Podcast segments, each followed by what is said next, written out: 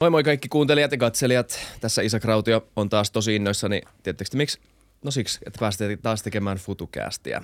Öö, moi kaikki. Öö, meillä on täällä vieraana tällä hetkellä studiossa Tero Lundstedt, joka on kirjoittanut tämmöisen kirjan, Diktaattorin käsikirja. Tervetuloa Tero. Kiitos paljon kutsusta.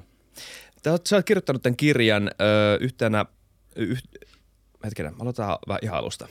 Okay. Ihan alusta. Psst. Ihan alusta.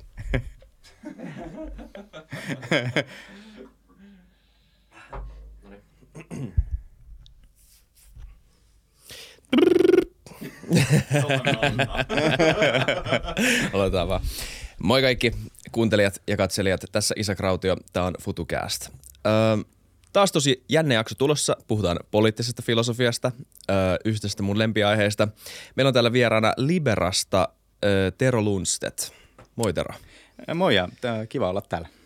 Tota, meillä on ollut, meillä on ollut öö, muun muassa itse asiassa muutama kuukausi sitten meillä oli vieraana Anna Kontula, puhuttiin kommunismista ja siitä tuli vähän tota, ö, keskustelua, että, että pitäisi vähän tasapainottaa meidän aiheita, niin nyt vapauden tuulet vihdoinkin puhaltaa. Meillä on Liberan, ö, hetken sä oot sisältö... Sisällönjohtaja. Sisällönjohtaja, kyllä. Mm. Ö, ennen kuin hypätään tähän sun teokseen, tai teidän teokseen, Liberan teokseen, Diktaattorin käsikirja, öö, joka on muuten nimenomaan sitä, mitä nimi sanoo, jotta sä oot kirjoittanut muutaman tyypin kanssa yhdessä, käydään myös nekin nimet läpi, kohta läpi. Öö, niin mitä sä teet öö, Liberalla ja mikä sun tausta on? Joo, no siis mä oon tosiaan tuolta ö, oikeustieteen puolelta ö, kansainvälisen oikeuden ö, tohtori – väittelin tuossa kesällä 2020, mutta siinä väitöskirjatyön loppuvaiheessa, mm. niin mulla 2019 eduskuntavaaleissa, niin mulle tuli semmoinen poliittinen herätys ja tuli semmoinen fiilinki, että mä haluaisin päästä ö, ehkä tota, tekemään sillä puolella jotain hommia. Ne, niin kuin ylipäätään tämmöinen niin kuin alkoi vaikuttaminen kiinnostaa. Ja tota, just siinä sitten, kun ö, mä väittelin ja rupesin vähän hommia katselemaan, niin liberaali haku auki sisältöjohtajan pesti, mikä siis sisältöjohtaja vastaa kaikesta sisällöntuotannosta, että se on niin kuin tosi öö, kiehtova rooli sikäli ää, ja sitten mulle ideologisesti sopiva. Ja sinne hain, sinne pääsi ja siellä on viihtynyt nyt sitten alkuvuodesta 2021 asti. Nice. Eli nimenomaan poliittinen ö, herätys jollain tavalla mm. kiinnostus yhteiskunnallisia aiheita kohtaan. Nyt sä oot kirjoittanut kirjan, jossa käydään läpi liberaalia demokratiaa öö, ja sen tilaa nykypäivänä. Eli siis sä oot päässyt ihan niin kuin kunnolla käsiksi nyt tähän sun mieliaiheeseen. Niin, siis sanotaan näin päin, että mä olin siis mun väitöstutkimuksen lisäksi mä olin niin kuin Venäjä-tutkija mm-hmm. nimenomaan. Ja sitä mä tein äh, yliopistolla tosi pitkään. Äh, et, et siis silleen niin kuin kansainvälinen politiikka on mulle todella hyvin hallussa. Okay. Mutta sitten mulle tuli niin kuin sit eduskuntavaaleissa ehkä semmoinen niin kuin herätys niin kuin kotimaan poliittisiin kysymyksiin enemmän – äh, ehkä aika myöhäis herännäisyys, mutta kuitenkin. Mm. Niin sitten tota, äh, nyt, nyt mä keskityn enemmän niin kuin Suomen asioihin, mutta toki äh, Libera ottaa myös niin kuin, kantaa muihinkin päivän polttaviin kysymyksiä valitettavasti. Venäjä on taas tapetilla. Niin, kyllä, joo. Niin, mielenkiintoista. Puhutaan taas Venäjästä ihan varmasti tämän jakson aikana vähän ainakin, mutta mä kyllä samastun tuohon. Mullakin se poliittinen herätys tapahtui myös ulkomaan politiikan kautta. Se oli enemmän USA-politiikkaa silloin, koska siinä oli enemmän värejä ja ilotulitusta ja säikettä ja drama, dramatiikkaa. Mutta kyllä se jossain vaiheessa tajuaa, että, niinku, että, että politiikka täällä lähellä on ehkä tärkeämpää jollain tietyllä tavalla. Tässä on välittömämpää ja se on sen takia oleellisempaa ja sitäkin on kiva seurata tai mielenkiintoista seurata ja tärkeää seurata. Mutta tosiaan sä oot kirjoittanut kirjan Dika- Diktaattorin käsikirja eli miten liberaalia demokratiaa puolustetaan. Tämä on yhdessä Pauliina Koskelon, Jussi Lassila ja Katal- Katalin Mikloshin kanssa kirjoitettu. Öö, ja niin, periaatteessa – Kuvaile tätä kirjaa lyhyesti, et, että mä sössi. Joo, tota, niin se, se otsikko kertookin kaiken. Se alun, alun perin me niin kuin kirjoitettiin, äh, tämä oli työnimi, oli laki ja liberaali demokratia. Se oli niin vaan tämmöinen kohtalon yhteys, miettii just tälleen, että niin kuin, et ei, ei voi toteutua liberaalidemokratia ilman niin kuin oikeusvaltioa mm. ja riippumattomia tuomioistuimia ja näin poispäin. Mutta sitten Katalin Mikloshi, joka siis kirjoittaa tämän Puola ja Unkari osuuden tästä kirjasta, niin hän sitten, ähm, kun mä luin sitä hänen pätkäänsä, hänen alustavaa pätkäänsä, niin mä mä rupesin katselemaan sieltä silleen, että, että hittovi, että kun se käy läpi, niin kuin, miten Unkarissa romutettiin niin kuin ne instituutiot ja miten Puolassa se tehtiin. Nämä on ihan samoja niin kuin askelmerkkejä, mitä ne seurasi toisiltaan, vaan viiden vuoden viiveellä. Mm. Ja sitten kun katsoo, miten valko venäjällä Venäjällä tapahtui, niin sitten siinä rupesi klikkaa se, että tästä saisi niin käsikirjan itse asiassa aikaiseksi. Mutta siis nimenomaan se pointti on se jälkimmäinen osa, eli miten liberaalia demokratia puolustetaan. Et ihan samalla lailla, kun me ollaan tunnistettu tässä teoksessa se, että miten Puola ja Unkari EU:ssa, miten ne pystyy ennakoimaan EUn demokratiavalvontaa, heihin kohdistuvia mahdollisia sanktioita, niin yhtä lailla toimivat demokratiat pystyy ennakoimaan, miten mist, mitä kautta ne tavallaan tulisi ne epädemokraattiset toimijat sisään, ja, tota, niin, rupesi purkaa sitä mm. systeemiä. Ja se on tämän niin kuin, teoksen idea. Tunnistaa, mitä nyt jo niin kuin, rehdissä diktatuureissa, niin kuin vaikka valko ja Venäjä, ja sitten tämmöisissä illiberaaleissa demokratioissa, niin kuin Puola ja Unkari, mitä tehtiin, missä järjestyksessä tehtiin, ja missä kohtaa ne törmäisi seinään Suomen systeemissä, vai törmäisikö? Mm, niin, Et se on se juu, juu. Kantava idea. Kyllä. Siinä oli hyvä jaksotus ja juoksutus tälle jaksollekin. Mä yritän muistaa ton, niin käydään toi läpi tuossa järjestyksessä. Eka varmaan aloitetaan, on varmaan parasta aloittaa käsitteillä, peruskäsitteillä, että ymmärretään, että mistä puhutaan ja mikä tässä on ns. uhattuna. Liberaalidemokratia. Mitkä on ne tärkeimmät? Sulla on, sulla on selkeä hyvä, niin kun, tai teillä itse asiassa on selkeä hyvä pohja tälle kirjalle – se on aika klisee, mutta se on hyvä klisee ja hyvä muistuttaa. Se, että demokratia ei ole mikään luonnonlaki. Että se ei ole mikään, voidaan tietenkin puhua progression, historian progressiosta ja on eri kysymys kysyä, että mistä valtio saa oikeutuksensa, että lainaako valtio vaan kansanvaltaa vai, vai onko valtio se, joka antaa kansalle tota, oikeuksia. Se on ihan, ihan sama, se voidaan unohtaa. Kuitenkin fakta on se, että se, että ö, esim. Suomi on liberaalidemokratia, ei ole mikään luonnollisen progression lopputulos, vaan se on järjestelmällisen ja täsmällisen ja sääntöllisen duunin ö, lopputulos. Ja sillä, me, me ollaan jouduttu rakentamaan rakenteita, jotka ylläpitää tätä järjestelmää. Niin ehkä mitkä nämä rakenteet on?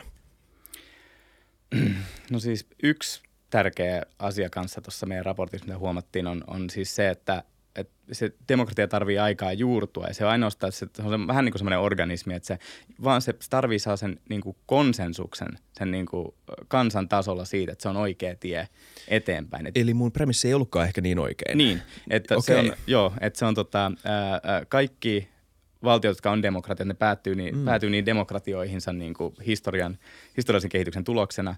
Ää, Suomi on vaikka päätynyt ihan eri tilanteesta kuin vaikka Ruotsi sitten. Ja mitä, miksi me valikoitiin nämä raportin Valko-Venäjä, Venäjä, Puola ja Unkari, on se, että se on mun mielestä erinomainen laboratorio siinä mielessä, että ne kaikki omaksu demokratian mm, suurpiirteisesti ottaen, niin ihan samaan aikaan silloin tota niin, niin kuin toi kylmästä päätty. Joo. Ja sitten me nähdään siellä, että miten se, se tavallaan teoria käytännössä, kun se, se väite on, että tarvii aikaa juurtua. Mitä vähemmän aikaa sillä on ollut juurtua, mitä vähemmän aikaa se niin kuin oikeasti vaalit esimerkiksi niin kuin määrittää niin kuin yhteiskunnan pelisääntöjä, niin sitä helpompi se on kaataa. Ja sitten taas toisaalta mitä kauemmin ää, sulla on niin kuin diktatuurikehitys käynnissä, niin sitä vaikeammaksi se tulee enää kääntää sitä suuntaan millään tavalla. Niin tämä on, siis se on todella hedelmällinen se, kun katsoo sitä, että sovitaan, että kaikissa näissä on vaikka vuosi on 1990, niin pidetään jo niin kuin rehellisiä vaaleja. Ja sitten tota, missä tahissa sitten niin kuin, lähtee purkautuu se systeemi siellä. Et esim. valko niin siellä ehtii pitää vain yhdet rehdit vaalit. Siellä menee niin kuin heti, se, se, kun tarpeeksi päättävinen perässä hyökkää, tarpeeksi heikkoja ää, instituutiot kohtaan, kansa ei niitä ymmärrä tai osaa puolustaa, niin ää, kansanäänestyksen väärinkäyttö myös oli hänen yksi työkalupakissaan. Se, se vedettiin nopeasti, nopeasti nuri. Ja tota, tilannekuva nyt sitten – on mikä on. on mikä on nyt 30 vuotta myöhemmin, että tota, niin, niin siellä, siellä on aika surkea Kyllä. tilanne tietenkin. Mutta mut hyvä selvennys. Ö, kuitenkin sitten liberaalidemokratiaa ö, määrittää aika pitkälti myös instituutio- ja vallan jaon systemaattisuus.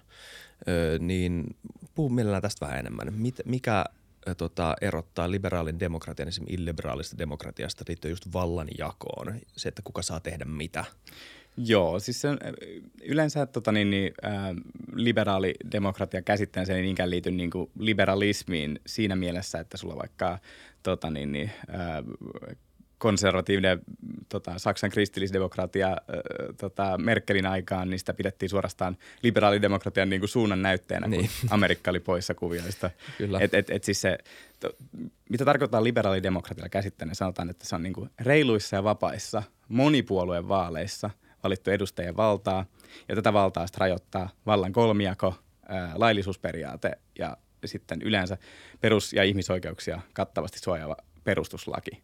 Että toi on se kehikko. Mm. Ja sitten jos valtio ei ole liberaalidemokratia, se kutsuu itse demokratiaksi, vaikka illiberaaliksi demokratiaksi tai kansandemokratiaksi, niin toi äskeinen määritelmä ei ö, osin tai miltään osin päde. Okei. Okay.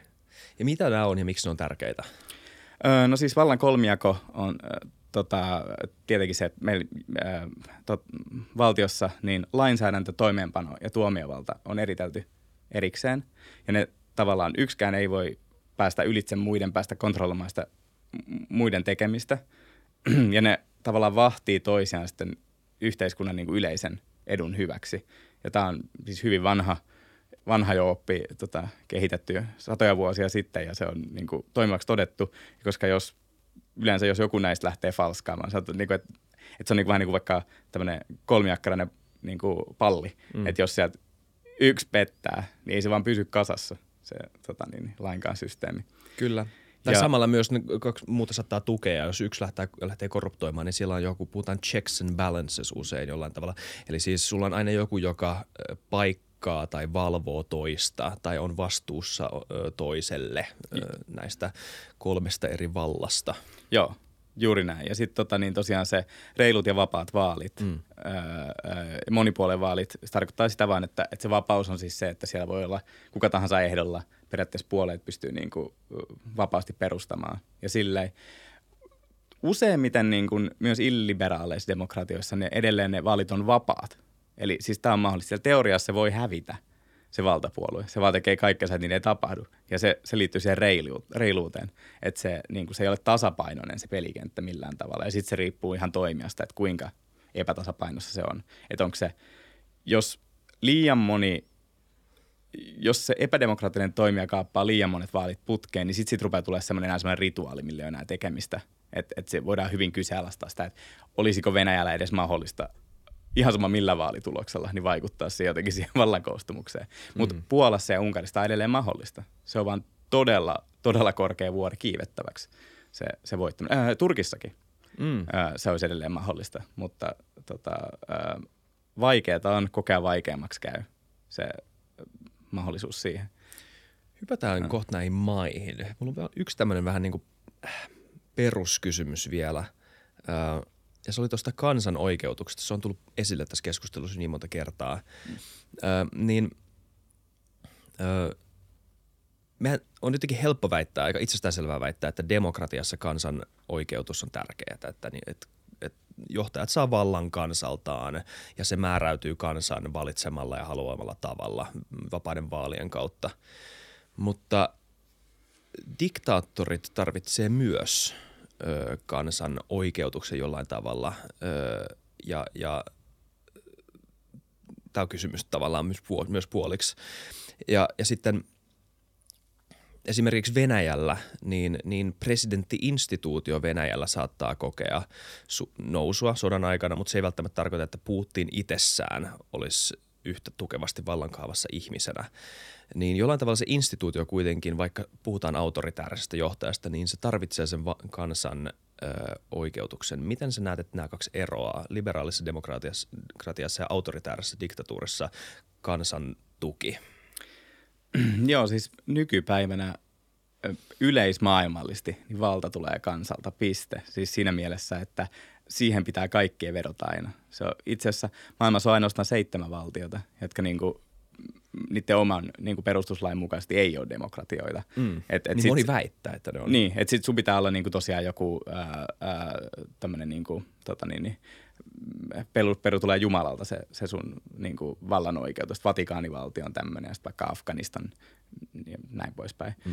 Mutta siis kaikki muut, niin sanoo olevansa demokratioita, vaikka se olisi kuinka kaukana totuudesta – vaikka niin Pohjois-Koreakin on kansandemokratia ja Jep. mitä kaikkea. Eli siis tavallaan ei ole mitään muuta keinoa niin kuin nykypäivänä enää äh, legitimoida. Aikaisemmin se oli helppoa, kun se tuli Jumalalta, mutta nykyään niin se pitää tulla muualta, niin se yleis legitimaatiokohde on se aina se kansa. Sieltä se tulee.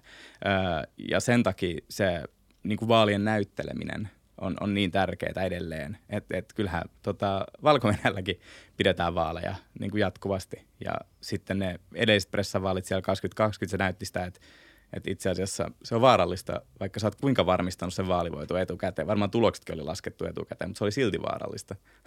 Niin. Koska sitten se, se, niinku, tota, se on paras niinku, gallupi, mitä voi vaan olla olemassa, se, että jos sä näet niinku, sadat tuhannet ihmiset siellä kadulla – tota, niin, niin se kertoo siitä todellisesta kannatuksesta, mikä se sitten on. Kyllä. Jep. Tota, äh, Okei, okay. me hypätään heti itse tähän tota, äh, vikan lukuun. Me varmaan päästään Puolaan, Unkariin ja Venäjään tässä, tässä aiheessa. Mä haluaisin kysyä tämän ihan nyt vaan. Kuvitellaan, että me ollaan baarissa jossain, me ollaan bisselle jossain. Ja sitten mä ehdotan sulle, että, että okei, sä saat Tero 10 vuotta. Mä maksan sulle 10 miljoonaa euroa. Mä saan, mä saan ne jostain kymmenen mm. vuotta aikaa etsiä 10 miljoonaa euroa, jo mahdotonta. Maksan sulle sitten kymmenen vuoden jälkeen, jos sä onnistut kaatamaan Suomen ö, liberaalin demokratian ja tulee itsevaltiaksi diktaattoriksi. Sanoisit se joo tai ei? siis mä, mä, mä, mä, mä sota niin, niin liberaalidemokratian puolustajan, mä sanoisin tuossa ei. Okei, okei, okei, fair enough, fair enough. Mutta hypoteettisesti. Mä myös kysyisin, että, että mistä, eikä enää tule ulkomailta nämä sun rahat. niin, mä tiedän, sille ehkä voisi saada sen 10 miljoonan to- Kyllä. toisaalta. Niin. Mutta tota, mut oikein hypoteettisesti. Mm. Öö, että jos sun pitäisi, jos sä saisit 10 vuotta aikaa ja sun pitäisi tota, ö, Suomen liberaalidemokratia murentaa, niin miten sä tekisit sen? Joo, tota, no ihan aluksi mä toteaisin siinä, että tämä tulee olemaan siinä, siinä mielessä vaikea homma, että koska tota, Suomi on niin juurtunut mm. demokratian, mutta koska me ollaan tunnistettu tuossa raportissa ne niin kuin heikot kohdat, niin kyllä siellä on niitä, mihin iskeä. Mutta siis ihan aluksi, mitä mä tarttisin tietenkin, muuten mistään ei tule mitään. Mun täytyy saada enemmistö tota niin, niin, ää, niin kuin eduskuntavaaleissa. Joko mun, tämän uuden epädemokratiapuolueen tai sitten tota, niin jonkun vaaliliiton jonkun Parempi kanssa. nimi. Keksi parempi nimi, mutta sitten okay. sä saat pärjätä kyllä. Okei, okay, okei. Okay. Tota, niin, niin, mun anarkistipuolue. Joku tämmöinen, enemmän punk. Joo. niin, tota, niin, me tarvitaan siis äh, veretse osattava vaalivoitto tai sitten jo vaaliliitos jonkun kanssa. Mä tarvin sen yksinkertaisen enemmistön. Mutta se on se pointti, että kun mulla olisi se yksinkertainen enemmistö, ei mikään perustuslain muuttamiseen edes vaadittava superenemmistö, niin sit, sitten mä pystyisin alkaa, kunhan mulla olisi niinku päättäväinen – agenda, kello käy niihin seuraaviin vaaleihin, tota niin, niin, on aikaa se neljä vuotta, jos mä pystyn pitämään se homman kanssa siihenkään asti, niin nyt pitää siis käydä heti toimeen. Ja sitten sillä yksinkertaisen enemmistöllä mä kävisin niihin meidän heikkoihin kohtiin käsiksi sitten saman tien. Mutta et, et, se on hyvä huomioida, että, että Suomella on kyllä monessa mielessä tosi vahvat niin kuin instituutiot. Et, et, et monet semmoista jutut, mitä on muualla tehty, niin ei onnistu suoraan meillä. Mm. Mutta, mutta voimme suunnilleen niitä askelmerkkejä tässä niin kuin antaa. Joo, me mm. puhutaan niistä vain enemmän, mutta mm. tässä tulee heti jo niin kuin selviä tämmöisiä yhtymäkohtia esim. Puolaan ja Unkariin ja, ja tota Venäjään ei ehkä ihan vahingossakaan. Tämä yleensä ehkä on se pelikirja ja se kaava, miten tapahtuu, mutta siis nimenomaan demokraattisissa vaaleissa joku johtaja valitaan tai joku edustajapoliitikko valitaan jonkunnäköiseen asemaan, johtoasemaan sä sanoit enemmistö, eli siis mm. tässä tapauksessa johtoasemaan mm. aika lailla. Ja sitten sinä aikana, kun on vallassa ennen seuraavia vaaleja, milloin tämän ö, aiemman tai edellisen kauden ö, tavallaan poliittiset päätökset voidaan korjata demokraattisesti tai järjestelmää päivitetään, niin sinä aikana aletaan murentamaan niitä demokraattisia rakenteita, jotka mahdollistaisi sen, että esimerkiksi vaaleissa voisi alkaa nollaamaan tätä tilannetta tai muuttamaan tätä tilannetta.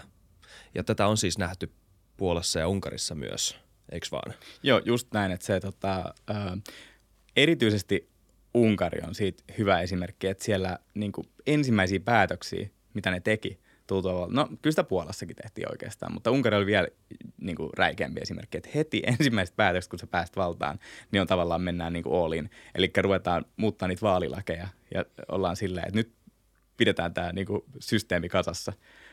Että et se vallan jatkuminen on se itseisarvo. Ja siitä tulee ihan oikeasti niin kuin tällaiselle epädemokraattiselle toimijalle tosi nopeasti itseisarvo. Se on, se on just miksi niin on niin vaikea sitä luopua vallasta myöhemmin, koska sitten kun se tulee kaikenlaisia niin kuin lieveilmiöitä, niin kuin korruptioa ja sitten sun, sun porukkas on täysin sekaantunut siihen mm. niin kuin tähän korruptiorakennelmaan, mistä sä selviit vaan sen takia, kun sulla on se tuota, tuomioistuin kautta syyttäjänlaitos hallussa, niin sua ei itseä syytetä niistä. Kaikki vaikuttaa hyvältä.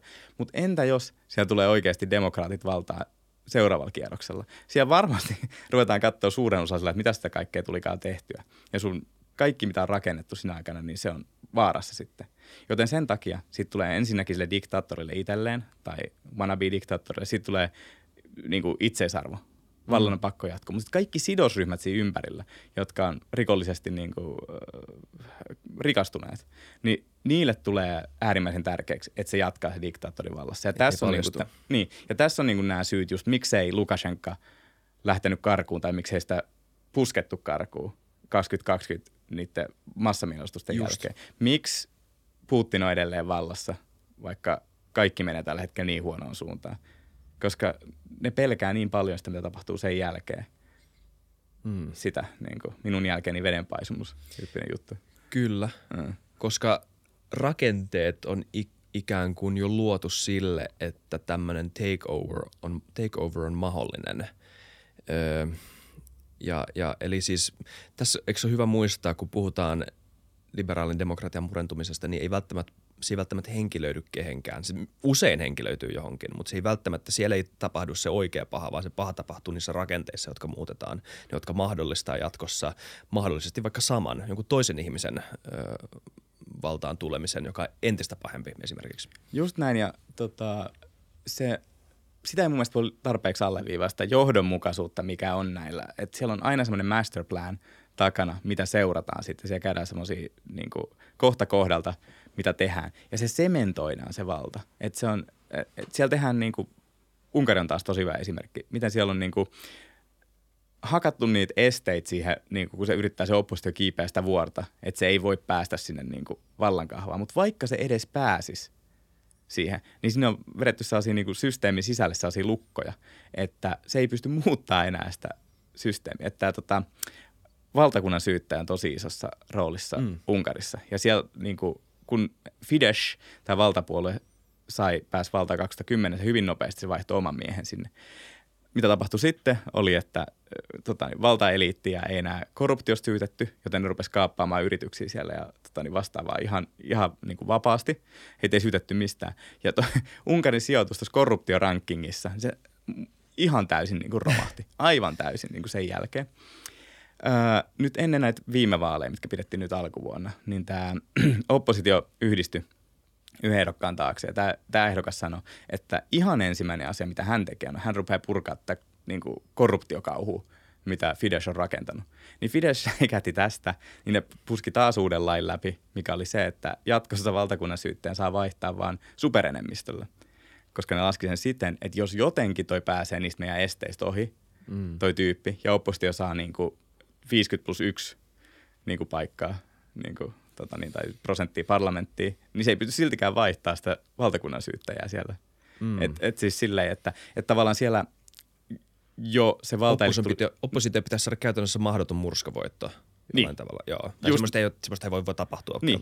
Ja se on just se, niin kuin se, se kaikista kaamein juttu, että miten tota, ää, ää, demokratia kestää aikaa, niin kuin juurtuu ja kasvaa ja kasvaa. Ja sitten jos se saadaan revittyä niin kuin, tota, niin, niin, pois, niin se on niin vaikea taas päästä takaisin. Ja se olisi niin pitkään heikkona. Ja tota, Katalin Miklos itse tuossa raportissa, niin hän just tota, niin kertoo siitä, että, että ennenkin näitä vaaleja, jotka siis vielä kaikille epäonnistui siis siinä mielessä, että Fidesz sai vieläkin voiton.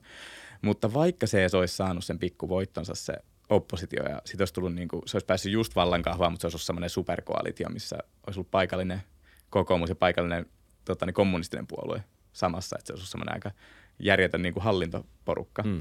niin, niin se, ne ei olisi pystynyt muuttaa sitä systeemiä takaisin, vaan se vaatii ihan kunnon riiseti se koko homma. Et mm. Näin pahaksi on jo päässyt.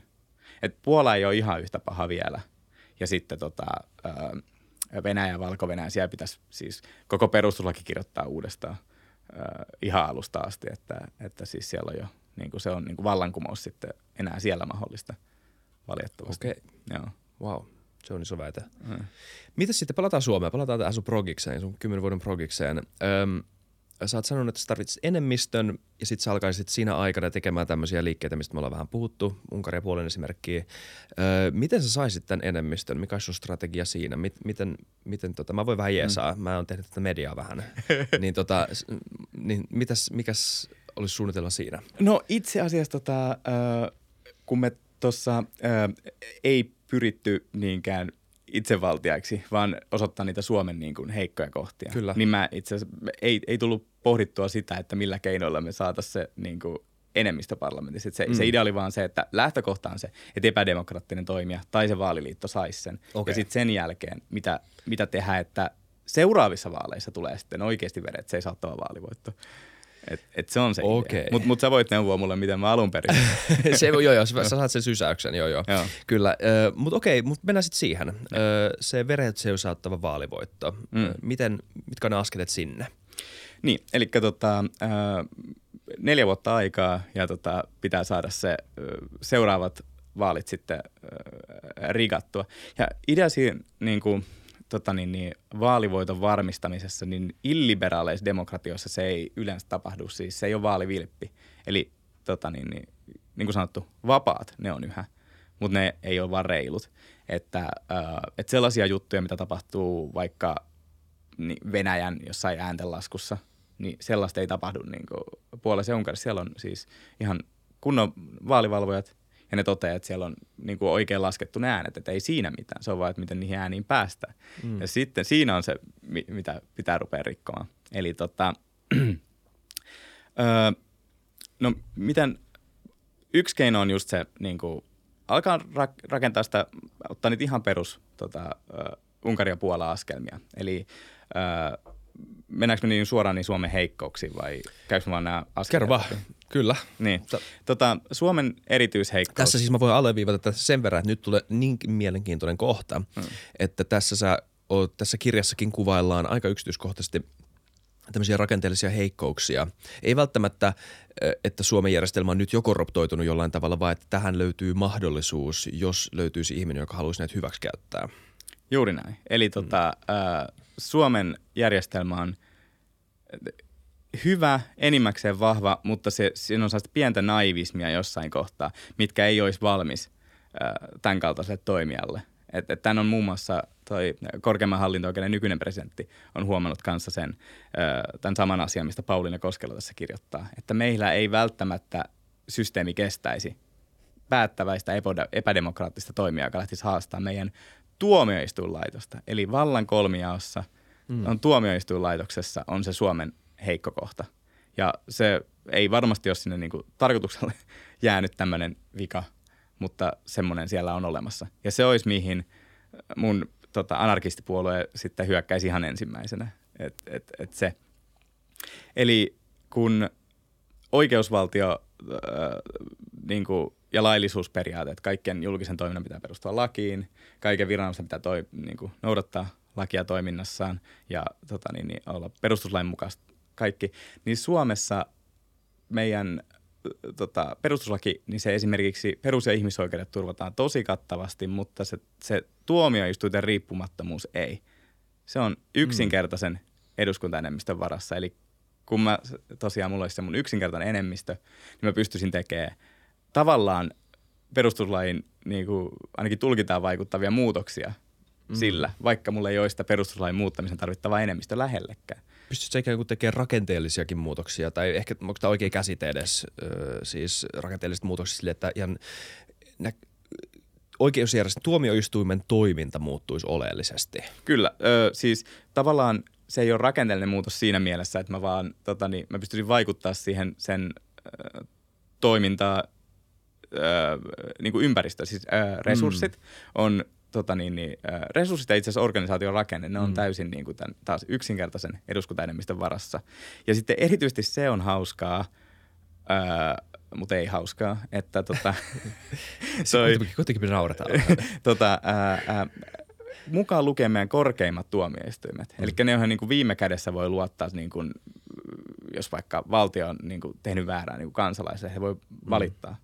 Niin ylimpiin korkeusasteen asti, niin niiden kokoonpano ei turvata taas kerran mitenkään. Et se yksinkertaisella enemmistöllä niin pystyisi aloittaa taas se niin court packing-systeemin, missä, että jos mä en tykkäisi niin kuin nykyisen korkeimman oikeuden tuomio, tota, tuomareiden niin kuin, tuomioista – niin sinne vaan rupesi heittelemään sitten lojalisteja. Niin, ja, eli court packing, että sä nimet ö, tuomareita tai tota, ylipäätään henkilöstöä kyllä. Tuom, tuomioistuimeen. Joo, että sinne vaan tota, niin, niin, tarpeeksi niitä varmasti omia tota, niin, tyyppejä, ö, niin, niin sillä sil rupeaa varmasti jo tulee niin kuin, hyviä tuomioita. Ja Suomen si- perustuslaissa ei siis erikseen määritellä mitään ylä, ö, tota, ö, rajaa siinä on vaan, mikä se sana on, se sanamuoto? Se on, että siellä tulee olla niin kuin, riittävä määrä. Riittävä määrä. riittävä Jep. määrä tuomareita. Niin, ei ole vielä tarpeeksi. Niin, niin sitten anarkistipuolueen mielestä tämä on riittävä määrä ja Jep. sitten sinne tulisi lojalisteja täyteen. Ja sit, tota, se on vähän kuin se, että milloin, missä ylittää tien, että jos on, tota, jos on suojatien vieressä, niin eikö se ole sille, että on, jos on niin kuin riittävän kaukana suojatiestä, niin saa ylittää tien öö, niin kuin ihan vaan mistä tahansa. Mun mielestä Suomessa on joku tommonen juttu. Ainakin mä kuulin autokoulussa. Äh, en, en, en muista voi olla. Mutta mä tykkään soveltaa sitä riittävän kaukana. Kyllä. Mutta mut, tota, äh, tätä äh, meidän tuomioistuin heikkoutta, mm. sitä pahentaa se toinen Suomen erityisyys, mikä taas kerran tähän mennessä on toiminut, mutta ei välttämättä toimisi, jos meillä olisi se niin kuin, ei-demokratian sitoutunut niin kuin hallinto. Niin on tämä, että meillä ei ole siis ö, lakien perustuslainmukaisuuden jälkivalvontaa, eli perustuslakituomioistuinta, niin. mikä on suurimmassa osassa maissa. Yleensä jos sulla on perustuslakituomioistuin, niin sitten se on mihin diktaattorit hyökkää. Mutta meillä ei tarvitsisi tehdä sitä, koska meillä ei ole sitä. Et meillä se on se perustuslakivaliokunta. Ne on toiminut hyvin tähän mennessä, mutta tästä muun muassa toi itse asiassa Unkarin pääministeri Viktor Orban on, on tästä niin kettuillut Suomelle. Että sanoi, että eihän teillä olisi perustuslakituomioistuinta, että, mm. tota, niin, että, että, että teillä on ihan naurettava systeemi. Mutta mut kuitenkin, niin periaatteessa meillä se eduskunta itse tutkii niiden omien lakiensa perustuslain mukaisuuden ja päättää myös viime kädessä, että onko se niin iso muutos, että tarvitaan se niin kuin superenemmistö. Mm. Eli niin. säätämisjärjestys. Niin, ja siinä on niin. tietty intressi-insentiivi-ongelma. Niin, niin taas jos se mun epädemokraattinen niin puolue olisi onnistunut kaappaamaan tota, myös se perustuslakituomio, äh, perustuslakivaliokunnan, mm. niin tota, siinä rupeaa olemaan niin kuin aika hyvin sitten tie vapaa isoille muutoksille. Mä tota, niin, niin, pystyn puskemaan periaatteessa niin perustuslain vastaisia lakeja väittämällä, että ei ne ole perustuslain vastaisia. Mm. Se mun valiokunta toteaa, että ei ne ollut perustuslain vastaisia. Ja ne mun nimittämät tuomarit niin kuin, ei myöskään sovella mitään niin kuin, tai suostu olemaan mua vasta siellä tuomioistuimissa. Niin siinä tota, ihan yhtäkkiä se ryöpsäti auki, se systeemi. Niin kuin, ja sitten on, sit on latu vapaa sitten isoimmille muutoksille. Mm, kyllä. Et siellä on se meidän heikkous, minkä Pauliina Koskela on tuossa raportissa tunnistanut. Joo. Siellä oli muuten myös yksi toinenkin heikkous, mikä mistä Paulin puhuu. Se liittyy rahoitukseen, siitä, että mistä tuomioistuimet saa Suomessa rahoituksia ja miten se toimii. Voiko puhua siitä ongelmasta vähän? Joo, tota niin, niin, se on siis tähän, tähän samaan kastiin menee siis siinä mielessä, että, että jos, jos se on, ei court packing jostain syystä ei sitten onnistuskaan, niin sitten se niin, yksinkertainen taas eduskunta enemmistö pystyy tota, niin viemään rahoituksen, kohdistaa se eri lailla, tekemään niin organisaatiomuutoksia – ihan sama mitä. Tota, aika usein mitä käytetään kanssa on toi tota, eläkeikä. Silloin kaapattu noita perustuslakituomioistuimia. Miten se tarkoittaa? Se tarkoittaa sitä, että tota, tämä on siis sekä Unkarista että Puolassa, että siellä on puskettu laki läpi, että, että okei, jos, ei, jos se court packing ei jostain syystä onnistu, eh, ehkä siellä sitten oli niin kuin, määritelty se perustuslaki, että kuinka monta tuomari pitää olla. Niin okei, jos korkeimmassa oikeassa olla yhdeksän, siellä on sä tarvit sinne lojalisteja vaikka viisi. Sä oot silleen, niin kuin, että hitto, niillä on elinikäinen, tota, niin, tai niiden eläkeikä on joku 80. Niin ei mitään, tehdään vaan pikku, pikku lakimuutos, että taas öö, uusi eläkeikä 55. Oho, nyt sieltä joutuu neljä tota, niin, niin, sitten Aa, niin kuin, niin, eläköitymään. Niin, niin. Mm. Öö, mä nimeen, tiedätkö, 30-vuotiaat lojalisteja sinne tilalle. Mm. Just jotain, jotain assareita, Joo. jotka vaan fiilaa sitä ideologiaa. Hyvä. Fiksuu, fiksui, fiksui. Tota, tätä nyt kannattaisi, joku- jos on jotain niinku, ähm, niin, pikkudiktaattoreja kotona, jotka haluaa oppia, niin kannattaa kuunnella tämä, kannattaa lukea tämä kirja. Tietenkin tämä kirja on tehty nimenomaan meille muille, jotka haluaa puolustaa tätä järjestelmää, mm. mitä haluaa luoda tästä resilientin äh, tämmöistä niin kuin vallankaappausta vastaan. Mutta okei, Täs, nyt, sä oot jo, nyt sä oot saanut vallan.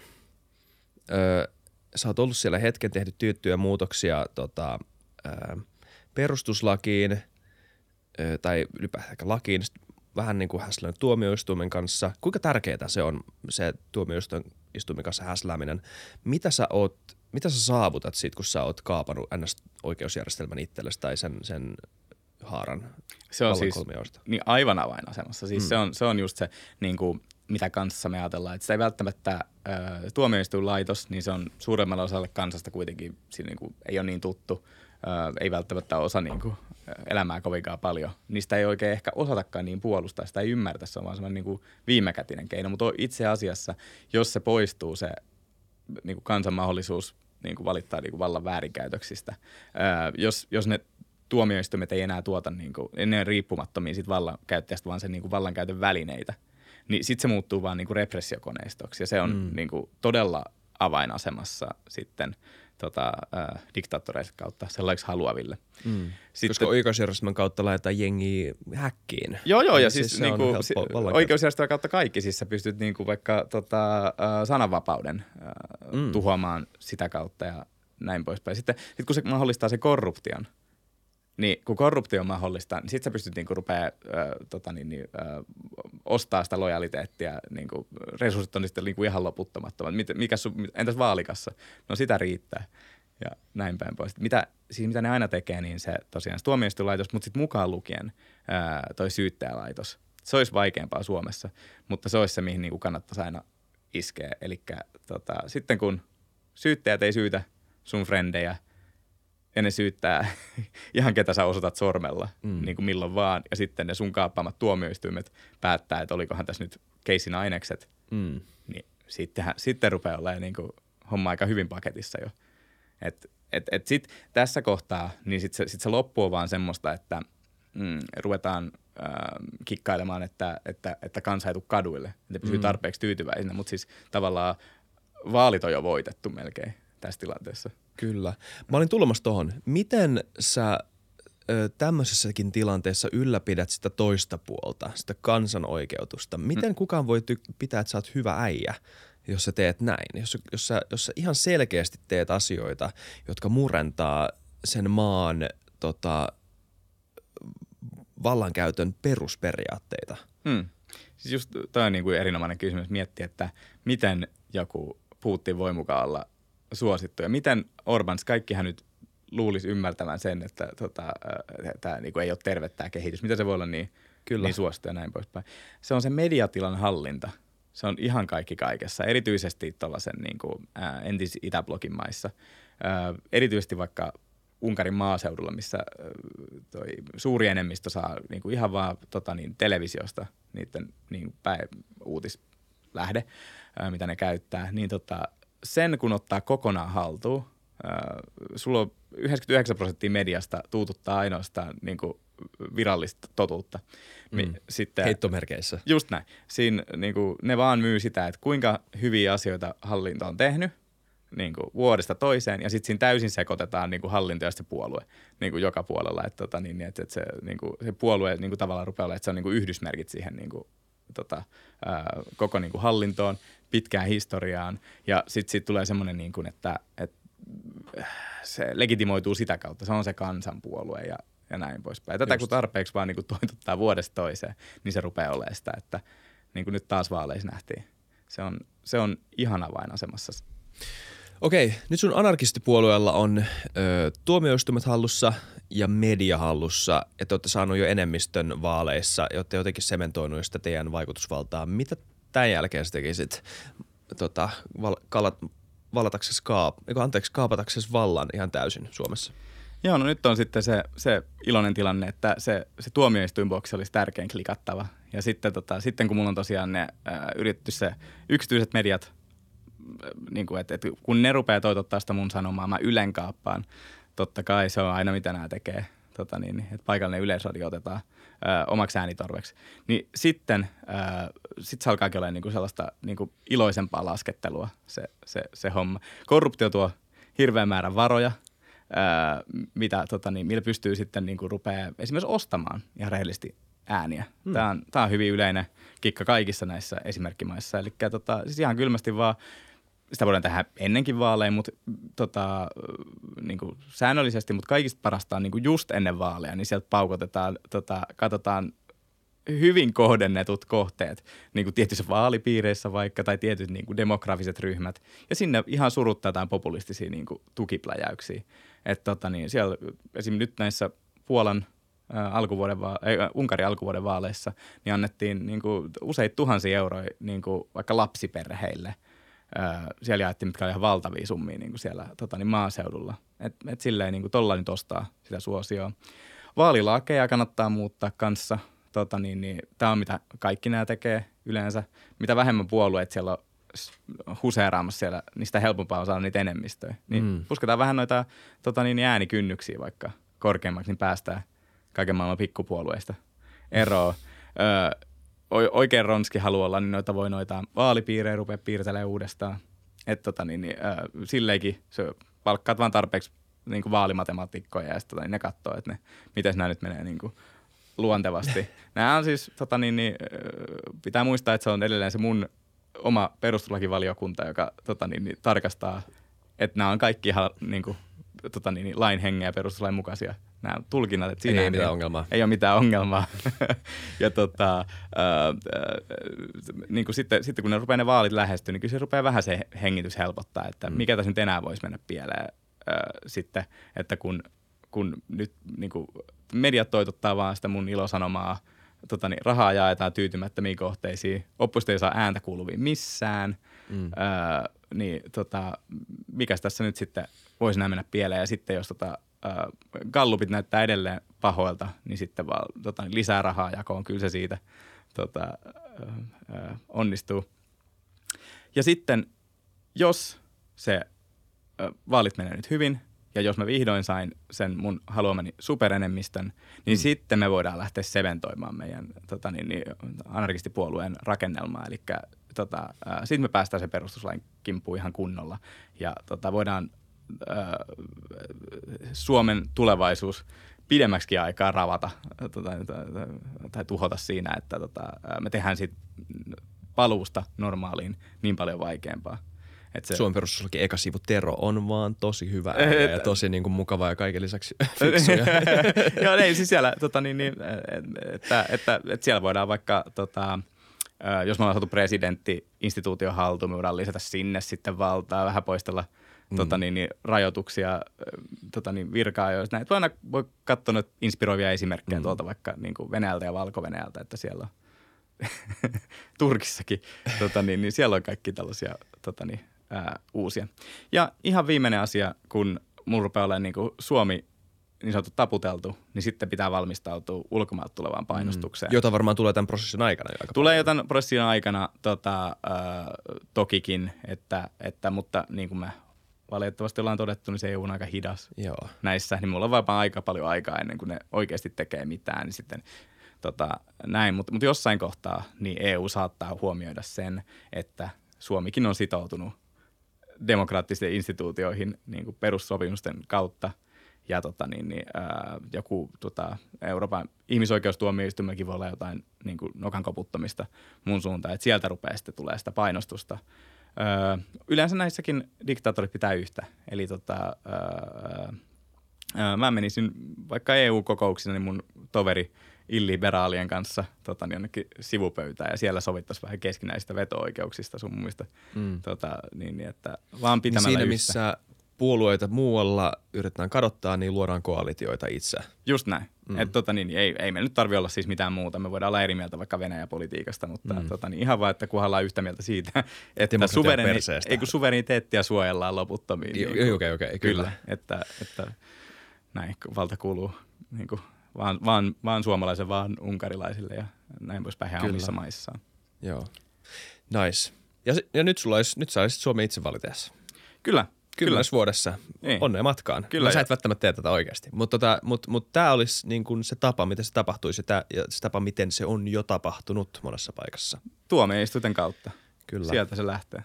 Miten joku anarkistipuolueen kannattaja alkaisi sanomaan sulle, kun Suomessa kävisi kuitenkin jonkunnäköinen debatti tämän, tämän sun vallankaappauksen aikana, että mm. miten me voidaan antaa Teron vaan tehdä näitä asioita, miten me voidaan antaa sen kaapata tuomioistuimet ja näin. Ja sitten anarkistipuolueen symppaajat sanoisivat, että mutta tämä on kansan tahto. Että et Tero on onnistunut omalla niin kuin uskomattomalla lahjakkuudellaan saamaan kansan enemmistön taakseen. Ja nyt tota, ö, ja me ollaan kaikki Teron puolella – Mm. tämähän on demokratiaa. Niin mitä sä, väittää, mitä sä laittaisit vastaan? No sä et laittaisi tietenkään mitään vastaan, kun sä oot tää, sä yrität kaapata vallan. Mutta mitä se, jos sä olisit nyt oikeasti Teoro Lundstedt, Hmm. ö, vastaisit tämmöiselle ihmiselle, joka väittäisi ö, näin. Tätä on vaan demokratiaa. Joo, siis toi on todella, äh, todella yleistä. Mennään siihen, että se, tota, ei, mutta tämä yksittäinen diktaattori, se niinku, siihen henkevöityy se koko kansa ja mm. näin poispäin. Tämä, tämä taas kerran, mitä syvemmälle se diktatuuri menee, sitä pahemmaksi tämän kaltaiset puheet menee, mutta vaikka tota, Duuman puhemies heiti tuossa muutama vuosi sitten Volodin, niin se sanoi, että, että äh, niin kuin se englanninkielinen lainaus sitten meni, että without Putin there is no Russia. Mm. Että et se rupeaa olemaan, se menee niinku se tota, niin henkilöpalvelun puolelle jossain kohtaa, mutta siis se kansanäänestysten hyväksikäyttö, niin se on se, ää, mihin aina, sanotaan, että siinä kohtaa, kun illiberaali tai niin kuin tämmöinen häilyvä demokratia, niin se kääntyy sen diktatuurin puolelle. Niin siinä, siinä kohtaa se tapahtuu silloin, kun se ruvetaan puskea kansanäänestyksiä. Et siinä kohtaa, kun pitää rupea presidentin tai pääministerin virkakausia pidentää keinotekoisesti, niin se on, tota, se, on se viimeinen Mm. temppu. Ja itse asiassa tota, hauska anekdootti on äh, vuodelta 2005 silloinen presidentti Putin sanoi, että, että siinä kohtaa, kun hallitsija niin alkaa muuttaa perustuslakia pidentääkseen omaa valtakauttaan, niin siinä kohtaa asiat on mennyt pieleen. Ja tota, niin, niin, äh, hänen pitäisi ymmärtää itse astua vallasta. Kyllä. Putin itse sanoi noin ja sitten se, tota, niin, niin 15 vuotta myöhemmin, niin tämä tehtiin juurikin, juurikin tämä asia. Mä tuun vähän painostaa sua tästä kysymyksestä vielä enemmän, Joo. öö, tota, koska, koska mä oon samaa mieltä sun kanssa, niin mun on helppo hyväksyä toi vastaus, koska meillä on molemmilla se lähtökohta, että tähän ei pidä paikkaansa. Mutta jos, jos oikeasti väittäisi, että, että, että, tota, että Putin ei vaan väitä, että hän on, hänellä on kansanoikeutus, hän oikeasti on. Mm. Suurin osa meistä, ihan sama mitä hän tekee, murentaa perustuslakia, kaikkea tätä, mitä sinä pidät tärkeänä ja liberaalina demokratiana, niin ihan sama pidätkö sä sitä tärkeää, sä oot vähemmistönä. Mm. Me enemmistönä me, me halutaan tämä vahva johtaja. Me halutaan tämä vahva johtaja.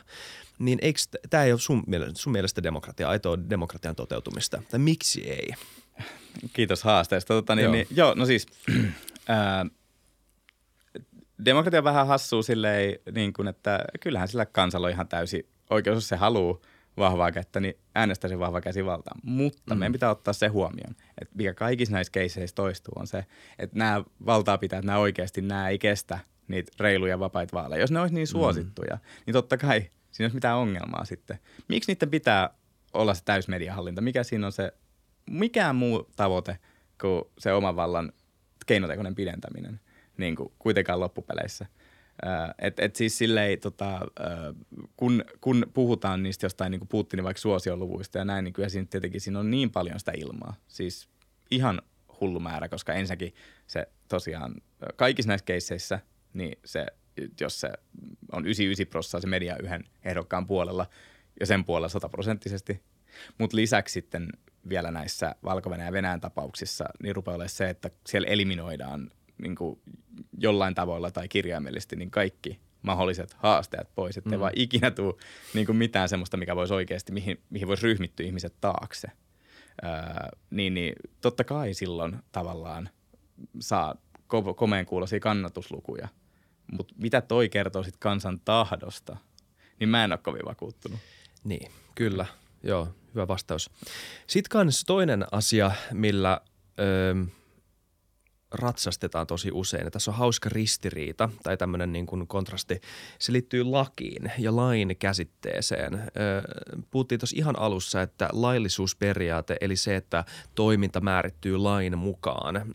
Liberaalisessa demokratiassa on yksi, tämän, tota, yksi sen peruspilareita, institutionaalisia peruspilareita. Eli on siis tärkeää, että meillä on laki ja että sitä seurataan. Mutta sitten toisaalta – Puolassa, Unkarissa, Venäjällä, muuallakin, Trump, öö, tota, ylipäätään tämmöinen niin oikeist, oikeistopopulismissa erityisesti näkyy öö, semmoinen lain ja oikeuden korostaminen. Itse asiassa laki ja oikeushan on tämän Puolan valtapuolueen nimi.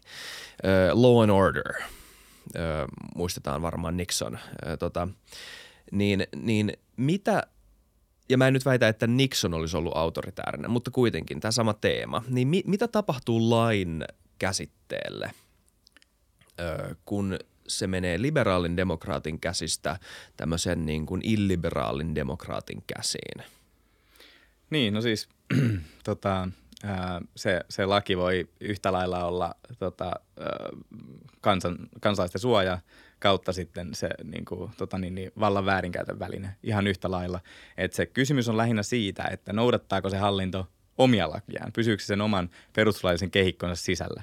Ja erityisesti vielä se, taas palataan tähän, aina pyöräytetään tähän, että onko siellä riippumattomat tuomioistuimet valvomassa sitä lain toteutumista ja soveltamista käytännössä. Mm. Et siellä on se juttu, että sen tota, toi vaikka Putin ihan tuossa valti, valtakautensa alussa, 2000-luvun alussa, niin se julisti niin kuin Venäjälle lain diktatuurin.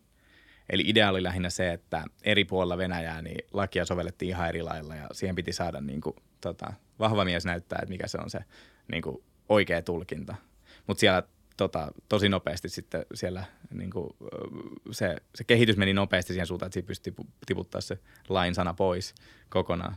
Että tota, niin siitä tuli vaan diktatuuri sitten, että niin. koska sitten kun ei tosiaan ole enää se, jollei se tuomioistuinlaitos pysty olla se yksi kolmijaon tota, pilareista, niin sitten se on ainoastaan siis näyttely sen jälkeen. Eli jos se ei ole riippumaton, niin silloin vallan kolmijako ei toteudu, ja silloin se homma ei ole enää balanssissa, checks and balances on niin kuin, kaatunut, ja sitten se on latu auki tavallaan tota, sitten sen niin kuin vallan kaappaukselle kautta sen sitten sementoimiselle. Et siinä on se ero. Mm. Niin, okei. Okay. Eli, mm. siis, eli siis oikeus määrittää, mikä on laillista ja laitonta, siirtyy yksinvaltian käsiin, Juuri näin. jota se voi käyttää mielivaltaisesti ja usein oman intressiensä eteenpäin viemiseksi. Mm. Ja tämä on se suuri ero. Niin, eli siis to, si, sitä, millaista lainsäädäntöä tulee – öö, niin kuin ulos, niin sitä pitäisi ota, niin, niin, rajoittaa perustuslaki ja tulkita riippumaton tuomioistuin. Mm. Ja jos nämä kaksi asiaa ei toteudu, niin, niin sitten sit, sitä voi kutsua laiksi, mutta, tota, niin, niin, mutta se on vaan vallan väärinkäytön väline. Niin, niin, siis nimenomaan siitä, silloin puhutaan vaan vallankäytöksestä suoraan. Se, itse, mä kysyn tämän myös siksi, mä tiedän, että sä oot oikeustieteen tohtori, että sulla on varmaan näkemystä tähän. Mit, mitä mieltä sä oot tästä? Miten me voitaisiin vähän – miten me voitaisiin elävöittää tätä ö, keskustelua liittyen lakiin esim. Suomessa tai muut, ylipäätään liberaalisessa demokratiassa. Kuulu, mä kuulen tosi usein erilaisissa väittelyissä, tietysti tietyissä konteksteissa tämä saattaa olla ihan hyvä väite tai vastaväite, mutta yleensä mä en tykkää siitä, että jotain asiaa jonkun asian puolesta argumentoidaan tai jotain asiaa vastaan argumentoidaan sanomalla, että se on laitonta tai laillista. Ja sitten se jätetään siihen, koska tavallaan eikö meidän tehtävä jollain tavalla kansana ole määritellä se, että mikä on laitonta ja laillista ja minkä tulisi olla. Että siinä on tietty, niin kuin, siinä on semmoinen tietty moraalinen, eettinen taso, jota myös pitäisi ajatella, eikä vaan sitä, että mikä on jo ikään kuin päätetty. Joo, tota... Mä voin kysyä tuon myös uudestaan. Eikö, sä voit, mä haluaisin vaan niinku ehkä vähän esimerkkiä, minkä tyyppistä jutusta puhut, koska mulle tulee niinku nyt saman tien niinku juristille klikkas vaikka kuinka monta eri keissiä, mihin tulisi täysin eri vastaukset. Tota, niin, niin, niin, Sano, mi, valitse yksi. Mutta mut, puhuit sä niinku, minkä tyyppistä asioista? Niinku? Hmm. No hyvä kysymys, että minkälaisista. Vaikka rikos ja päihde niin no, politiikat esimerk- niinku ihan erilaisia joo.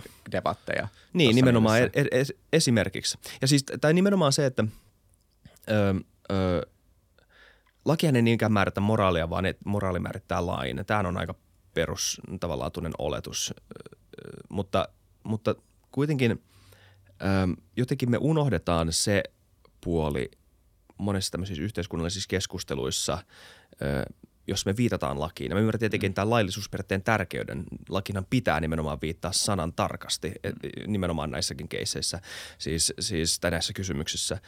Mutta, mutta yleensä se haastava kysymys tai se haastava ulottuvuus, se, että niin kuin mikä tämän lain oikeuttaa, mikä oikeuttaa sen, että tämä tietty asia on laitonta tai laillista, niin se jätetään ohuemmaksi usein. Tai siihen ei haluta vaan koskea. Tota niin, niin mä muistan meillä oikeustieteellisessä, ää, muista kuka, kuka proffa oli, mutta siitä puhuu, että, tota, että semmoinen on kaikista tota niin, vaarallisin laki. Tavallaan sellaista ei pitäisi ikinä säätää, mitä kansa ei koe niin kuin legitiimiksi. Mm. Et se on siis kaikista pahin asia. Et, tota, niin, niin yksi tämmöinen hyvä esimerkki on kieltolaki. Et se oli niin, tota niin, pienen piirin tota niin, junailema järjetön järjetön lakisysteemi, jota aika harvassa maassa on ikinä edes kokeiltu. Niin. Ja mitä siitä seurauksena oli, mitä olisi voinut varmaan ennustaakin, niin oli se, että kun kaikki alkoholi kiellettiin, niin Suomessa kasvoi sekä rikollisuus että alkoholikulutus. Että et hyvinhän se meni. Niin, niin. Sitten, ja sitten saatiin tietenkin meidän ensimmäinen kansanäänestys, missä tota, niin, sitten, sitten kaadettiin tämä juttu, mikä tavallaan se, että se kansan, kansa äänesti selvein numeroin kieltolain nurin, niin oikein alleviivaa sitä, kuinka epälegitiimis oli se alkuperäinen mm. laki. Mutta siis sä et halua joutua sellaisen tilanteeseen, missä sitä lakia rikotaan tietoisesti, koska sitä vaan koetaan, että se on niinku järjetön, tarpeeton tota niin, tai ei vastaa niinku yleismoraali käsitystä. Mm. Että se, on se, se on se kaikista pahin. Ja tuossa on hy, erinomainen esimerkki siitä, että sitä ei voinut kukaan puolustaa, tai varmaan joku yritti puolustaa, mutta ei vakuuttavasti sillä, että tuo on laitonta toi, mitä sä teet. Mm, kun, niin kyllä. Kun julkinen salaisuus on sitten se, se kaikki spiikiisit ympäriinsä niin kuin kyllä. on auki ja näin poispäin. Just näin. Mulla tuli mieleen toinen esimerkki. Mulla tuli mieleen tämä Elon Muskin, ö, joka nyt on itse asiassa jäissä, mutta siis tämä Twitterin osto, ö, joka painottuu ainakin näin ulkoisesti niin kuin tämän ulkoisen myyntipuheen. Tämä niin julkinen pitch on ollut se, että hän on lisää sananvapautta. Niin, niin tota, ne muut argumentit viisi, hän on myös sanonut, että niin kuin tärkeä kuitenkin on se, että mä tuun seuraamaan joka, joka maan lakia, missä joka ikinen maa, missä Twitter toimii, niin sen maan lakia seurataan siinä kontekstissa. Mä en tiedä, miten toi käytännössä tapahtuu, kun kyseessä on kuitenkin jenkkifirma. Mm. Mutta tuossa tulee ilmeinen ristiriita tietyissä maissa tai tiettyihin maihin liittyen. Mitä jos maan ö, laki jollain tavalla rajoittaa radikaalisti sananvapautta, niin missä vaiheessa, mikä, on, mikä olisi esimerkiksi, sä et voi tietenkään vastaa maskin puolesta, mutta niin kuin, mä oon mietittänyt se, että mikä tässä menee edellä loppujen lopuksi. Mitä hän miettii esimerkiksi liittyen Stub kysytä meidän jaksossa, että mitä sitten jos Kiina alkaa valittamaan maskille siitä, että nyt liian moni ihminen twiittaa näistä uiguureista. Me laitetaan noin sun Tesla-tehtaat kiinni, jos sä et tee tälle jotain – Joo, mä olin itse asiassa just tulosta, mä kuuntelin sen teidän. Tota, ah, se, okay. oli hyvä, se oli hyvä. Tota, niin se, se nosto. Tota, no siis ensinnäkin vastaus ei ole jos, vaan kun, niin kuin monessa niin. maassa niin kuin sananvapaus on tosi rajoitettu. Ja sitten tota, niin tässä muskiutussa, niin siinä on siis ehkä ylipäätänsä tässä on niin kuin ongelmallinen tilanne se hänen niin kuin raha, rahan valtansa. Niin mm. Juurikin tuossa mielessä, että, että, että kun hänellä on bisneksiä ympäri maailmaa, niin saattaa niin kuin tota, niin, vaikuttaa siihen hänen sananvapaustanssinsä kirjaimellisesti. Ja sitten, että, että mun mielestä se on aika kamala tilanne, että jos, jos Kiina saa tehdä näitä kauheita juttujaan ja sitten siitä niin kuin vielä pystyy niin kuin sensuroimaan taas niin kuin jenkkiyritystäkin sitä kautta. Ää, niin milloin tämmöinen niin kuin valtava voima itsessä jo Twitterillä, mm. ää, niin, tota, niin se on vähän pelottava ää, maailmankuva kyllä sitten. Mutta mä en nyt sitten osaa sanoa, että, että miten, se, miten toi käytännössä voi toimia. Mm, Okei. Okay. Niin, et, en tiedä yksityiskohtia siitä. Ja tämä on muutenkin ja. pieni pivotti tästä aiheesta, joka on diktaattorikäsikirja. Musta palataan, mm. meillä on hetki aikaa vielä, niin palataan tota, ö, lukekaa tämä. Tämä on joku sata sivua. Eli siis tämä menee jossain iltapäivässä tai kahdessa, riippuen kuinka kiireisiä te olette. Tämä on tosi hyvä lukea, käydä läpi paljon mm. perusjuttuja liittyen just nimenomaan siihen, että mikä tekee meidän maasta vapaan ja, ja miten tämä voi pysyä vapaana vielä jatkossa. Ja myös siitä, että miten liberaali demokratia, tämä historian lopun narratiivi, tai tietenkin historian loppu ikinä tullut, se on klisee myös, mutta – me on, on, on näkyvillä pientä alamäkeä liberaalin demokratian kehityksessä. Ja tätä ei kaikki ehkä ole ihan ö, sisäistänyt. Ehkä moni tietää tämän, mutta me ei tiedä, kuinka hyvin tämä on sisäistetty. Niin puhutaanko vähän siitä, mitä sille tapahtuu nykyään? Joo, tota, oikeastaan finanssikriisistä asti ää, niin riippumaton kansainvälinen Freedom House on, tota, ää, se tekee vuosittain mittauksen demokratian tilasta maailmassa. Ja finanssikriisistä asti joka vuosi niin on ollut tota, demokratia laskussa. Eli siis semmoista maat, missä demokratia on, niissä heikkenee, mitkä on siinä niin kuin rajapinnassa, niin ne lipsuu pois siitä. Ja ne, jotka on niin kuin valmiiksi jo diktatuuriin kallellaan, niin ne pahenee.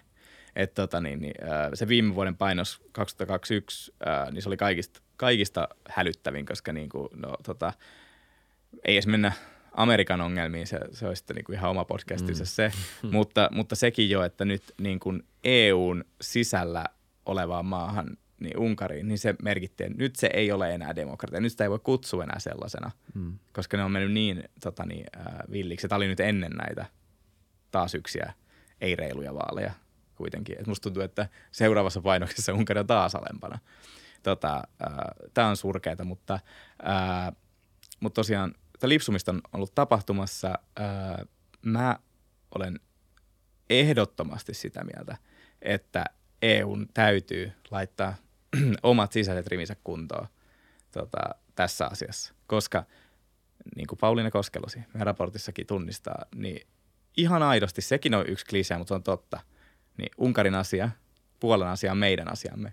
Sen takia, että jos ei riippumaton, riippumattomat tuomioistuimet näin, niin EUn jäsenmaissa, jos ei, ne, jos ei me voida olettaa, että sieltä tulee niin kuin riippumattomia tota niin, niin, ää, niin kuin tuomioita, silloin Eurooppa-oikeuden soveltaminen on vaarassa. Se ei ole enää yhdenmukaista koko unionin alueella mm. ää, siinä tilanteessa – ja sitten tota, Puola, Puola nyt on tehnyt siitä niin kuin oikein piirtänyt viivan maahan ja yrittää sanoa sitä, että heidän perustuslaki menee kaikki Eurooppa tota, niin sopimusten yli ja näin poispäin. Et myös, että öö, et ei voisi valittaa niin kuin heidän tuomioista niin kuin siihenkään suuntaan. Et se, tota, öö, ne haastaa todella konkreettisesti ja suoraan sitä järjestystä, mutta se ei voi jatkua ää, niin kuin, tota, niin yhteismarkkina-alue kärsii siitä, että siellä on tällaisia niin kuin, tota, mätiä omenoita niin sanotusti tota, siellä seassa, niin tämä on pakko korjata tämä tilanne tavalla tai toisella. Että se Koskelo siinä ihan suoraan sanoi, että, että niin kuin, niin kuin paras tapa olisi se, että ne korjaa sitä itsensä, mutta se ei näytä tapahtuva. Mm. Sitten seuraavaksi paras olisi se, että ne potkittaisiin ulos, mutta se on, se on aika mahdotonta, joten sitten pitää niin kuin puristaa – ja mitä niillä se keinoin. tarkoittaisi? Ö, siis, mitä siis, tarkoittaisi se, että puristettaisiin ne jo. jotenkin? Koska eikö tämä niin kuin, ö, jos nyt jotenkin simuloi tämmöisen niin kuin Fidesz-kannattajan mielialaa, niin voisi kuvitella, että yksi syy sille, miksi Unkarissa on ollut epädemokraattista kehitystä, on, on nimenomaan ollut se, että on koettu EUn ylikansallinen valta liian suureksi. Kyllä. Joo, siis ja tota, tämä on nyt oikein perinteinen tämmöinen, tota, missä ää, se Orban pystyy sanomaan, että tota, niin, et, et, et hän puhuu niinku kansan syvien rivien kansa on tätä mieltä. Ne syvät halua, rivit. Just näin, syvät mm. rivit. Ne ei halua mitään soroksia ja mitä kaikkea. Nää, tota, niin, niin, nimenomaan joo. Näitä punnan tappaja oikeasti pahat sorokset. Niin, just näin. ja, sitten, ja sitten viimeinen, joo, ja viimeinen, minkä aina taakse mennään, niin on mm. sanotaan, että tämä on niin kuin meidän sisäinen asia. Että Brysseli pitää nyt sormensa erossa – mutta ei ole. Koska just niin kuin mä sanoin, että, että jos ne on tässä klubissa mukana, niiden pitää noudattaa niitä pelisääntöjä, mitkä ne on allekirjoittanut silloin, kun ne on ylipäätänsä niin kuin EU-hun liittyneet. Ei tässä ole mitään epäreilua, ei mitään uutta eikä mm. yllättävää. Ö, EU-jäsenyys rajoittaa sun suvereniteettia valtiona. Kyllä. Niin, valo, va, niin kuin myös se, että sä kuulut Euroopan ihmisoikeussopimukseen. Suomikin on luovuttanut Näin. tietyn osan itsenäisyyttään ja niin kuin itsemääräämisoikeuttaan EUlle näiden yhteisten sopimusten kautta koko kansainvälisen, niin kuin, kansainvälisten suhteiden teoria perustuu sille, että maat vapaaehtoisesti luovuttaa osan suvereniteetistaan niin yhteiste, yhteisen organisoinnin hyväksi. Mun on niin kuin yksi hienoimpia asioita, mitä viime vuosisatoina on tapahtunut maailmassa, vaikka tietysti me puhutaan nimenomaan itsenäisyyden ja itsemääräämisoikeuden jonkunnäköistä luovuttamisesta, mutta nimenomaan vapaaehtoista mm. luovuttamisesta. Juuri näin, että, että ei hätää kyllä Suomen itsenäisyyspäivää vielä saa ja niin, nimenomaan. Totta niin, että, että äh, se on itse, itse luovutettu, koska katsotaan, että siitä on enemmän hyötyä äh, ja EUsta voi aina erota. Sen, sen voi myös sanoa tota niin, niin, Orbanille ja Fideshin kannattajille, että ei mitään hätää, että jos ei vaan maistu,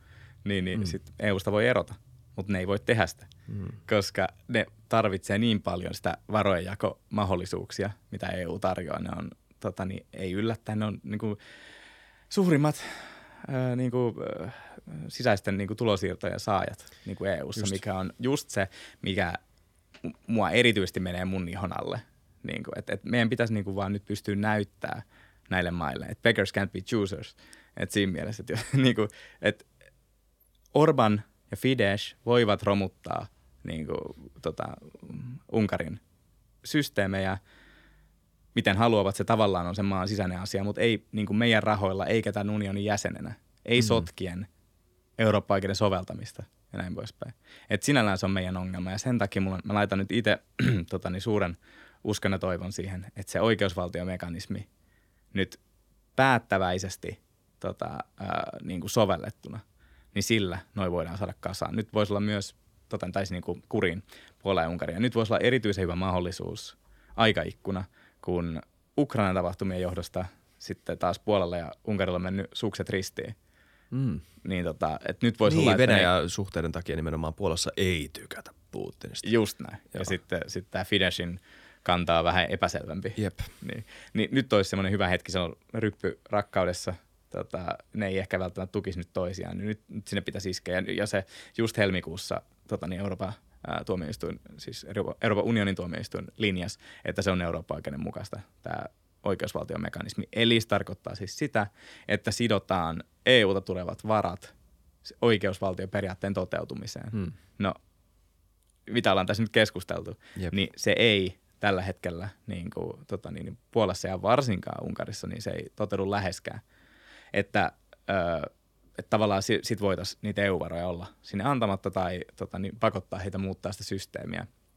Niin tota, usein vastaväite on se, että niin, mutta sitten voisi kasvaa toi EU-vastaisuus näissä maissa, niin. ne on oikeasti riippuvaisia. on todella paljon köyhää jengiä ja ne on riippuvaisia näistä tota, niin, tulonsiirroista, mutta sitten mä, niin kuin mihin itse asiassa tämä koko raportti loppuu, niin mä sanoisin, että on totta, että tämä niin kuin oikein rivakasti, voimallisesti niin kuin, tota niin, niin, ää, sovellettu oikeusvaltiomekanismi, se voi ää, vähentää EUn kannatusta 48 miljoonassa EUn kansalaissa puolessa ja Unkarissa, mutta samanaikaisesti se varmaan nostaisi EUn kannatusta yli 400 miljoonassa EU-kansalaissa mm. muualla ja aivan erityisesti niin kuin, tota niin, niin, nettomaksaja pohjoisessa. Kyllä. Et, et siis silleen se olisi niin kuin hyvä tapa myös EUn taas niin kuin legitimoida itseään tässä mielessä, mutta myös EU tarvii sitä. eurooppa soveltaminen tarvii sitä. Mm. Et EUn toleranssi pitäisi jollain tavalla kaventaa. Tuo oli tosi huonosti muotoiltu, mutta siis niin kuin EUn pitäisi seistä periaatteessa takana vahvemmin – sitä on, mitä tota, tässä meidän raportissa todella paljon Joo. peräänkuulutetaan, siis aivan liian pitkään. Siis, siinä käydään läpi se ö, demokratiavalvonta, mitä tehtiin ö, Puolaa ja Unkari ö, niin 2010 jälkeen. Ja se on ollut niin kuin ihan uskomattoman hidasta. Se on mm. silleen, että 2011 nähdään jotain vaaranmerkkejä, 2012 päivitellään, sitten 2013 päätetään, että oikeasti nyt tehdään jotain, 2015 aletaan tekemään jotain, mutta siinä kohtaa Puolakin on jo kääntynyt ja tarvitaan yksimielisyyttä, joten se pystyy vedottaa ne mm. niin kuin Unkarin kohdistuvat Joo. toimet. Ja sama show jatkuu vuodesta toiseen. Et niin kuin se, se jälkijättöisyys on ihan uskomatonta, se viiveet on niin kuin useita vuosia. Ja nyt mä uskon, että nyt tämä niin kuin, oikeusvaltiomekanismi voisi vihdoin olla se ää, keino, mutta se vaatii tosi paljon sitä poliittista tahtoa. Kyllä. Sen niin kuin soveltaminen. Nice. Pirun hyvä jakso. Kiitos paljon tästä, Tero Lundstedt. Kiitos sulle, kiitos Pauliina Koskelolle, Jussi Lassialle ja Katalin Mikloshille, jotka ja te olette kirjoittanut Liberan tota, kanssa, no sä oot Liberassa. Onko kaikki heistä Liberassa tai onko monta vieraskynää? Öö, siis kaikki ovat vieraskyniä, paitsi minä. Paitsi että, tota, niin, joo, eli okay. siis Jussi Lassila on UPista, tota, niin, niin, nice. Katalin Mikloshi, Aleksander Instituutti ja tota, niin, Pauliina Koskela on nykyään – tuolla Strasbourgissa Euroopan ihmisoikeustuomioistuimen tuomarina. Tuomarina. Kova. Hmm. Tämmöinen kuin diktaattorikäsikirja öö, löytyy jostain. PDF-nä Libera nettisivulta ja voi myös tiedustella vaikka meikäläiseltä saa sen hardcopinakin, jos haluaa. Ja tämä on tosi siisti, kannattaa. Tämä kuva on nais. Tässä on niinku vapaus. Kiitos Tero. Ö, tosi jees. Käykää lukemassa tämän, tämä ja tota, öö, niin, seuratkaa, niin kaikki nämä somejutut. Seuratkaa, tilatkaa ja kommentoikaa ja kaikkea muuta tämmöistä kivaa, mitä somessa voi tehdä, mitä te voitte meille tehdä. Tulkaa vaikka dissaamaan meitä, jos te haluatte. Sekin on itse asiassa välikivaa. Mä juttelen teille aina välillä, vaikka teillä on kritiikkiä. Teillä on tosi fiksuja välillä, niin sitäkin on kiva käydä teidän kanssa. Mutta sulle vielä Tero, jos sulla on joku viimeinen sana, jos haluaisit sanoa tota, Suomen kansalle. Öö, joo, tota niin, niin sen kannattaa kaikesta huolimatta, vaikka, vaikka luulisi, että eihän nyt mikään puolue voi Suomessa saada tuollaista voittoa ja mikä puolue nyt mukaan edes niin kuin haluaisi tällaisia asioita ja näin poispäin. Mutta tämän raportin pointti ei ollut katsoa se, että onko Suomi parempi demokratia ää, kuin Unkari vaikka tänä päivänä, vaan se idea oli katsoa sitä, että onko ne meidän instituutiot paremmassa kunnossa kuin Unkarissa silloin, kun se tota, Fidesz aloitti sen myyräntyönsä. Me ollaan tunnistettu niitä heikkoja kohtia ja siinä ei ole mitään niin kuin, haittaa, että ne paikattaisiin ennen kuin meille tulee sitten jotain, toivottavasti ei koskaan, mutta jos tulisi epädemokraattisia toimijoita, ää, jotka pyrkisivät tällaisia tavoitteita saavuttamaan, niin me voidaan tehdä se niin paljon vaikeammaksi nyt hyvällä ennakoinnilla. Ää, nyt, on, nyt on loistava aika tota, niin laittaa nämä turvata tuomioistuminen riippumattomuus Suomessa jatkossakin. Tämä voisi melkein klipata laittaa tätä jaksoa alkuun, oli hyvä. nice. Kiitos Tero ja kiitos kaikki kuuntelijat ja katselijat. Nähdään ensi kerralla. Moido. Kiitos.